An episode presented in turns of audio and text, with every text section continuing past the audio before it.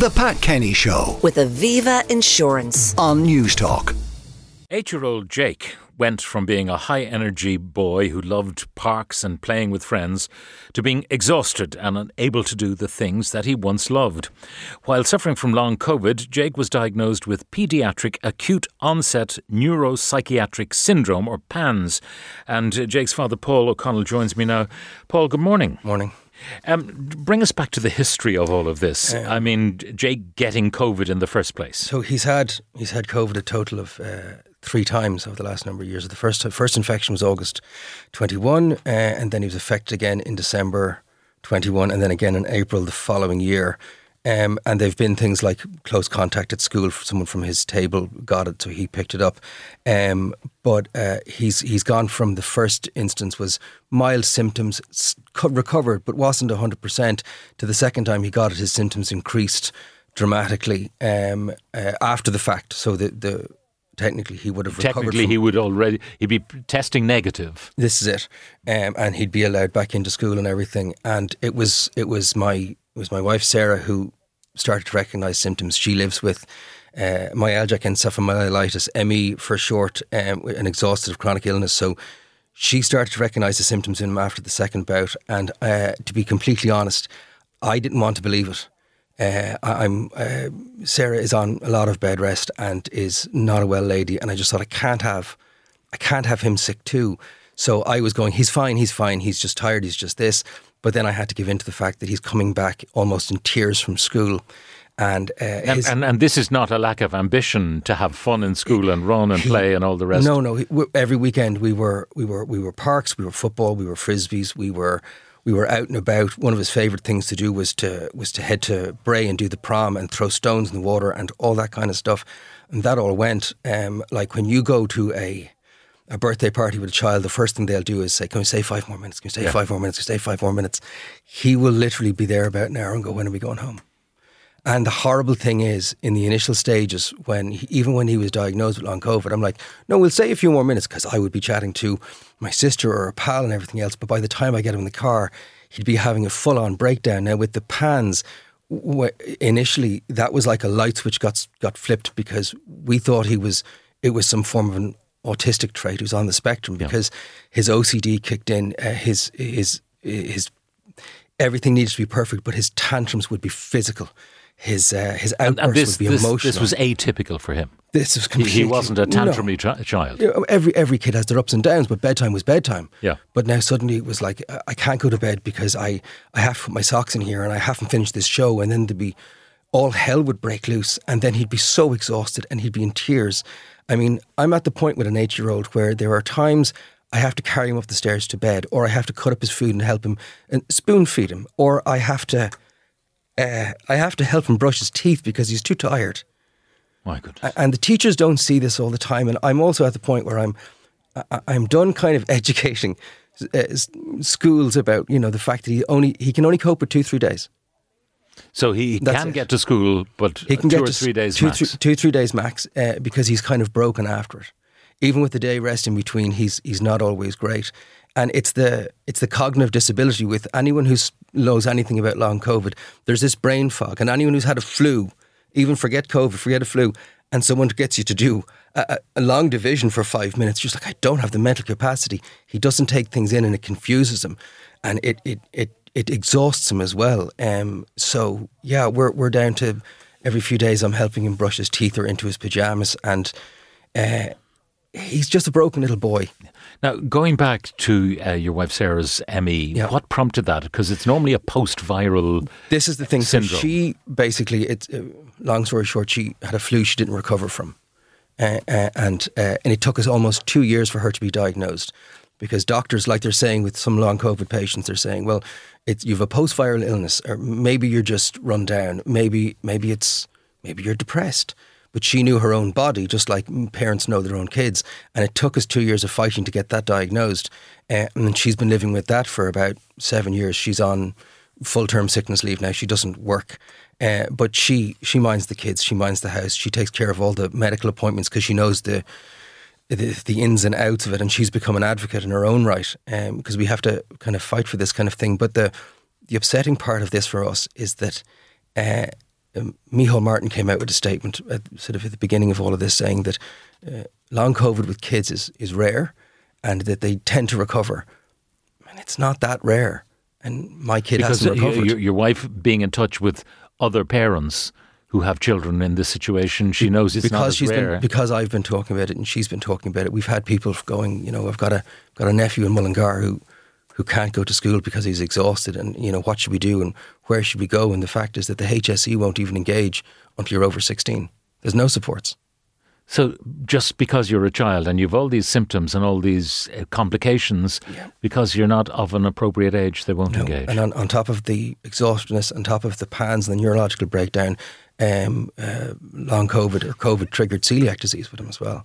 Celiac disease on top of everything else. Now, t- tell me about the diagnosis of PANS. So, where did you get that diagnosis? we had to go to London for that. Uh, we were we were told that um, uh, PANS could be we, again. Sarah did the homework on this because we went we went and we got him tested for um, uh, different forms of autism. We had him people look at him to see what maybe was a it was a psychological thing on, on a, some kind of a spectrum, but it was a consultant here who said you know it looks like it could be this.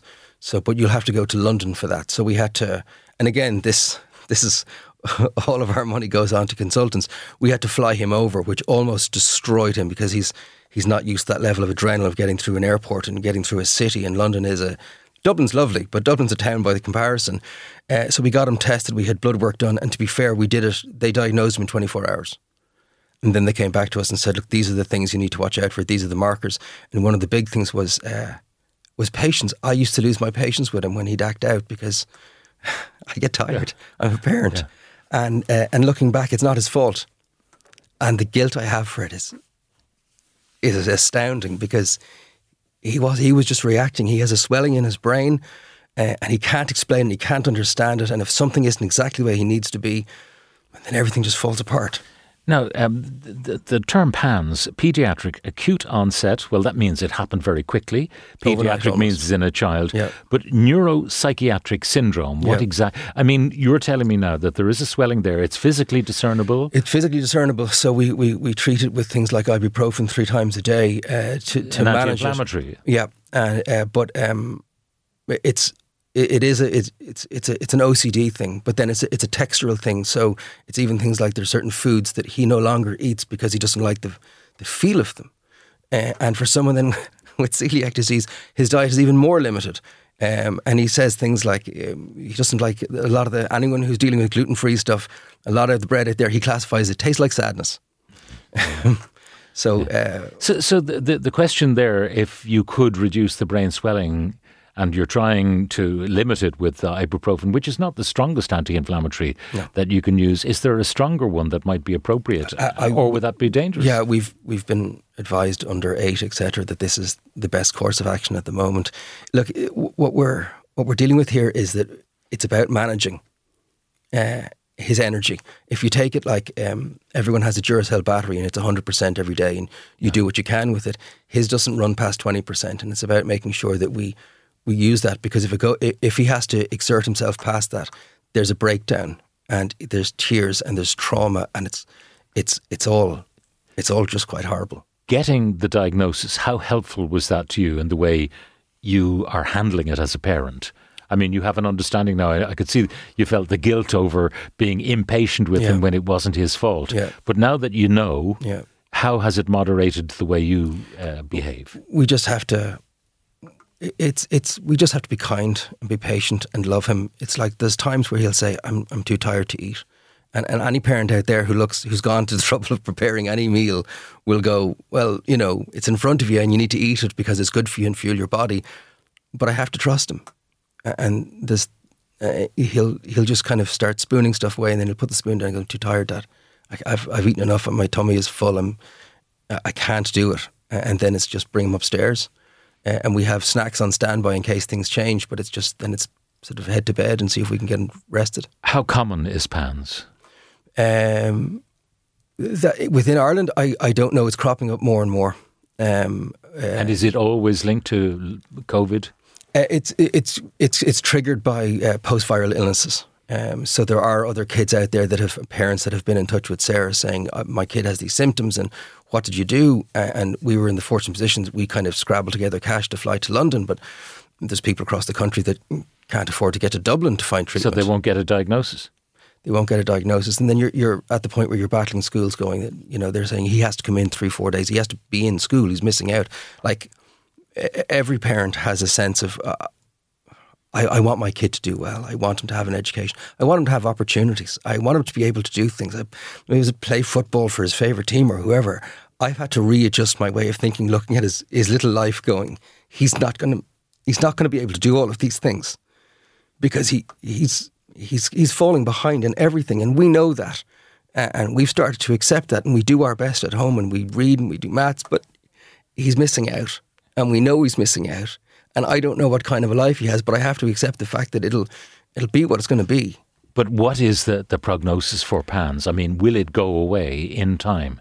I I know with your wife with ME, and we'll talk about any genetic or familial aspect Yeah. there might be to this, um, that she is still suffering from it on, on a long term basis. But uh, what are the experts in London saying to you about childhood? It's it's it's managing symptoms, and it's it's it's recognizing the, the the precursors as well, and the things that may set it off. So it's making sure there's a routine in place. It's making sure that um, if he doesn't finish dinner, that there are snacks because blood sugar will affect it. Um, it's it's minding him, and it's it, it was stressful at the start that we were kind of uh, compensating a lot, but it's and then with with the fact that he's celiac, we need to have sort of appropriate snacks in place, but we're doing our best with it. But are they telling you that it might be time limited, that the, it will come to an end, or do they know? It, it's it's and it's it's one of those how long is a piece of string. It's different for lots and lots of kids. There are there are kids that live with it uh, ongoing into adulthood and have to sort of manage themselves, and then there are kids who will it will it will dissipate. They'll still have aspects of it, and they'll still take anti-inflammatories, but they'll have a better life.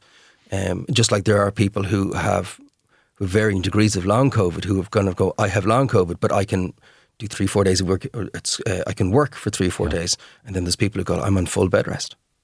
The question of the, the genetic component that might be here. Your daughter also got? ME. Uh, my daughter got diagnosed uh, a couple of years ago with ME, so she too is two, three days a week at school now. She's older, so she manages her energy. She knows that when sometimes that uh, if her if her pals want to go out and play with her, that she'll go, I, I can't today. And she's got a great sort of group of accepting friends who understand that that's who Haley is and this is what she has to do. Um, but uh, with Jake, he's he's still at a point where if we do go to a park or if we do go for a walk, he'll take off at a pace because he's eight. Yeah. Uh, we have to kind of go. Don't run yet. Just wait. Um, like for his own for his own birthday party this year, we kind of said, look, we'll do something small. We'll invite your maybe some family round. But he wanted his pals because he's eight, yeah. and uh, we were an hour or so into it, and he had a full on. Just his body broke, and he was in pain, and he was upset, and it was too much noise and too much stimulation. He locked himself in the front room. Now, not physically, he just kind of closed the door, Yeah. and we had to give him pace. So we had to entertain his pals in the birthday boy's absence. But that's also what we have to do. And we know what it looks like. We know that their friends will go home and say, "Yeah, Jake, how was the birthday?" They go, "Great. It was just Jake was missing for two hours." But that's that's what we have to do.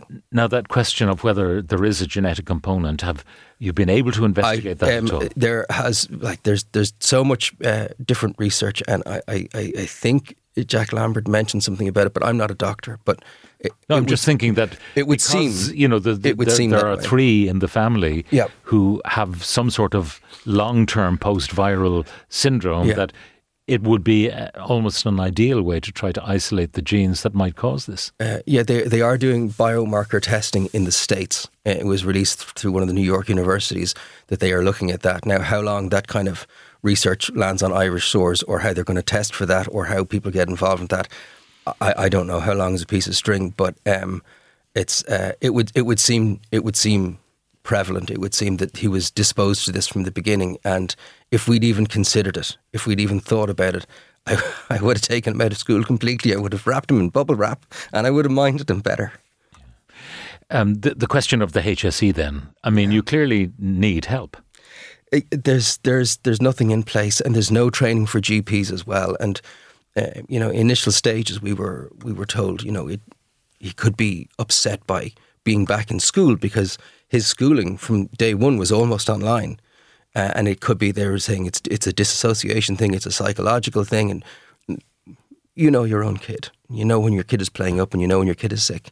So we um we knew, but they the GPs aren't being informed that look, this is how these are the and there is a vast variety of long COVID symptoms, and the best advice, and if you've got someone in your house with long COVID, exercise is out, let the body rest. In the same way that if you had a flu, the last thing you do is get on your exercise bike or go for your walk or go for your run.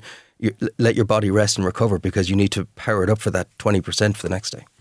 Um, some of the texts I've just uh, seen pop up on the screen. My 14 year old daughter had long COVID for two and a half years. She contracted COVID when she was 11. She currently can't get out of bed with debilitating fatigue and constant chest pain. Hasn't been in school this year at all. Because she's a child, she's completely fallen through the gaps. No support or backing from the HSE. We have exhausted all avenues and feel completely helpless. Since February, we are under the private care of Dr. Jack Lambert. No real signs of improvement, but we are forever hopeful. That's from Pat in Blackrock. And uh, my family has been hit terribly hard. My two eldest kids have been sick since early 2020. My third diagnosed with type 1 diabetes post COVID. I've developed an autoimmune thyroid disease. I gave up my job to care for the oldest two with long COVID, and my carers allowance and DCA pays for the extortionate private fees, assessments, and ridiculously priced medication. There is no help at all for our children. My daughter is awaiting emergency therapy with Pieta House, and my son, who's 16, is on Prozac, both since diagnosed autistic. The decline in their mental health is uh, exacerbated by the gaslighting by healthcare professionals. Something needs to change. They have both left school due to chronic fatigue. Good morning. Thank you for having this guest on. I have ME for 10 years now. I've had to give up my entire career. It's so misunderstood, even by the medics. I have to inform them constantly. This really needs to be highlighted. It's ME Awareness Month too, so thank you for that. My wife has this, hasn't worked a day since September. Nobody believes us, not doctors, family, or friends. Currently awaiting her income protection. I feel like Michael Douglas in Falling Down. Uh, every day I feel that. No help anywhere for us. Uh, Cancelled the book consultation because we have no money. So you're not alone, but no. it's a terrible no. situation One of the things. I say to people is, uh, and I joke about it, I say I'm not allowed to get sick. So I wear a mask on the Luas. I wear a mask if, if, if shopping is busy. I tend to go uh, doing the, the big shop uh, stupid o'clock early mornings on a Saturday when Tesco or Dunnes or whoever is remarkably empty. So I have a space myself, but I can't bring anything into that house because they're all immune compromised. So it's it's uh, uh, we were sort of talking off air. It's that thing where you're their adrenaline is kind of constantly humming just to get them through a solid day, which means if your whole body is fighting just to stay upright, it, it can't battle anything else coming in.